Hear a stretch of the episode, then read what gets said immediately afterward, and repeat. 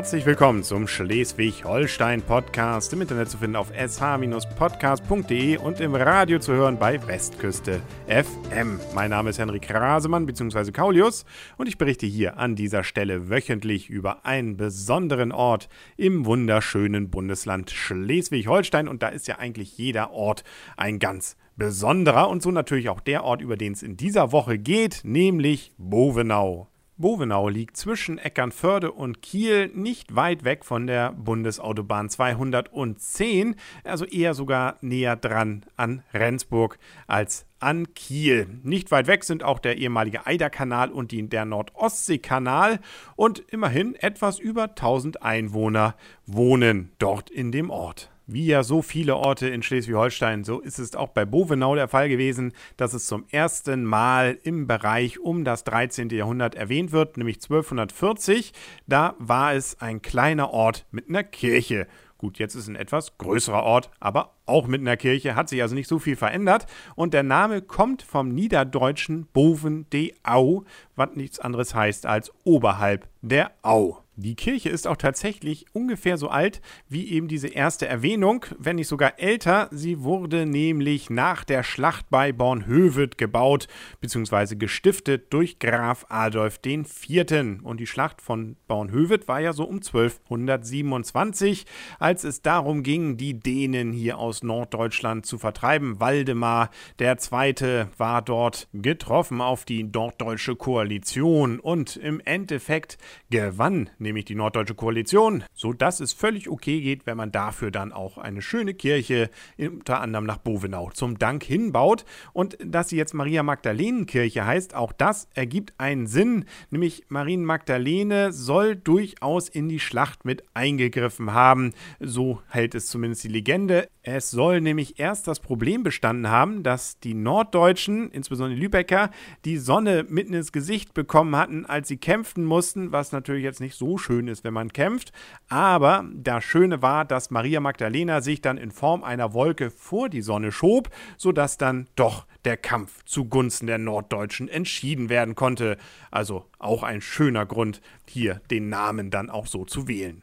Was Bovenau auch auszeichnet, ist, dass sich mehrere Güter daran anschließen bzw. im Gemeindegebiet liegen, die auch einige sehr schöne und auch schon etwas ältere Herrenhäuser beherbergen. Da sind zum Beispiel Gut Denkelsberg, Gut Georgenthal, Gut Kluvensieg, das sogar schon das erste Mal ums 15. Jahrhundert erwähnt wurde, Gut Osterrade mit einem Herrenhaus aus dem 16. bzw. nachher auch 18. Jahrhundert in Teilen und dann ist da noch gut Steinwehr, was sogar direkt am Nordostseekanal gelegen ist mit einem eigenen Fähranleger. Man kann, wenn man möchte, sogar eine Gütertour machen und sich die Güter dann jeweils durchaus bequem vom Planwagen aus ansehen. Diese Kutschfahrt wird regelmäßig angeboten und wird dann auch verbunden unter anderem mit einer Besichtigung dieses Gemeindekerns von Bovenau und auch des Kanals, des Nordostseekanals, aber auch des Eiderkanals, der auch nochmal eben ein eigenes Highlight von Bovenau ist. Der Eiderkanal war ja, wenn man so will, grob der Vorläufer des Nordostseekanals,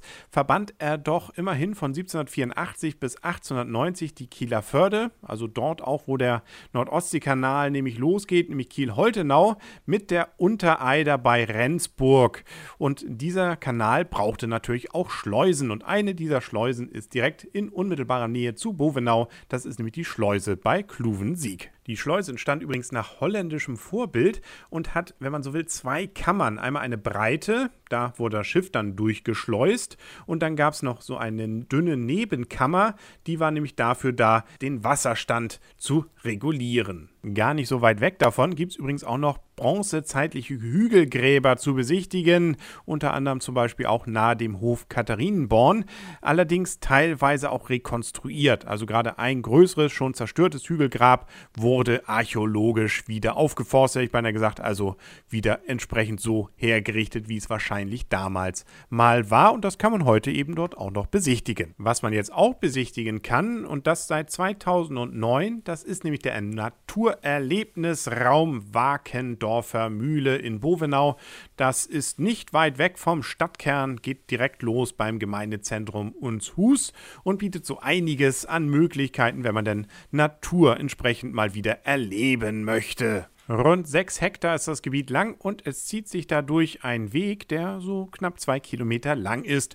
Und da gibt es dann so einiges links und rechts zu sehen. Das Ding heißt natürlich deswegen Naturerlebnisraum, weil es vor allem eben die Natur ist. Von Orchideen über verschiedene Vogelarten und auch entsprechende Tiere, die in Wasser leben. Und die kann man sich auch mal etwas genauer angucken. Es gibt dort nämlich zum Beispiel einen Guckkasten, um Fische im Wasserverlauf zu sehen. Es gibt für Kinder ein Baumrätsel zu lösen und an der alten Furt kann man mit Wasser spielen. Und dann ist natürlich auch, was sowieso für Kinder immer das Größte ist, ein Spielplatz noch dabei mit sogar einer Seilbahnschaukel und Kletterwand. Der Weg endet dann in einer Streuobstwiese und insbesondere ist da auch ein Plateau, wo Ruheliegen sich befinden.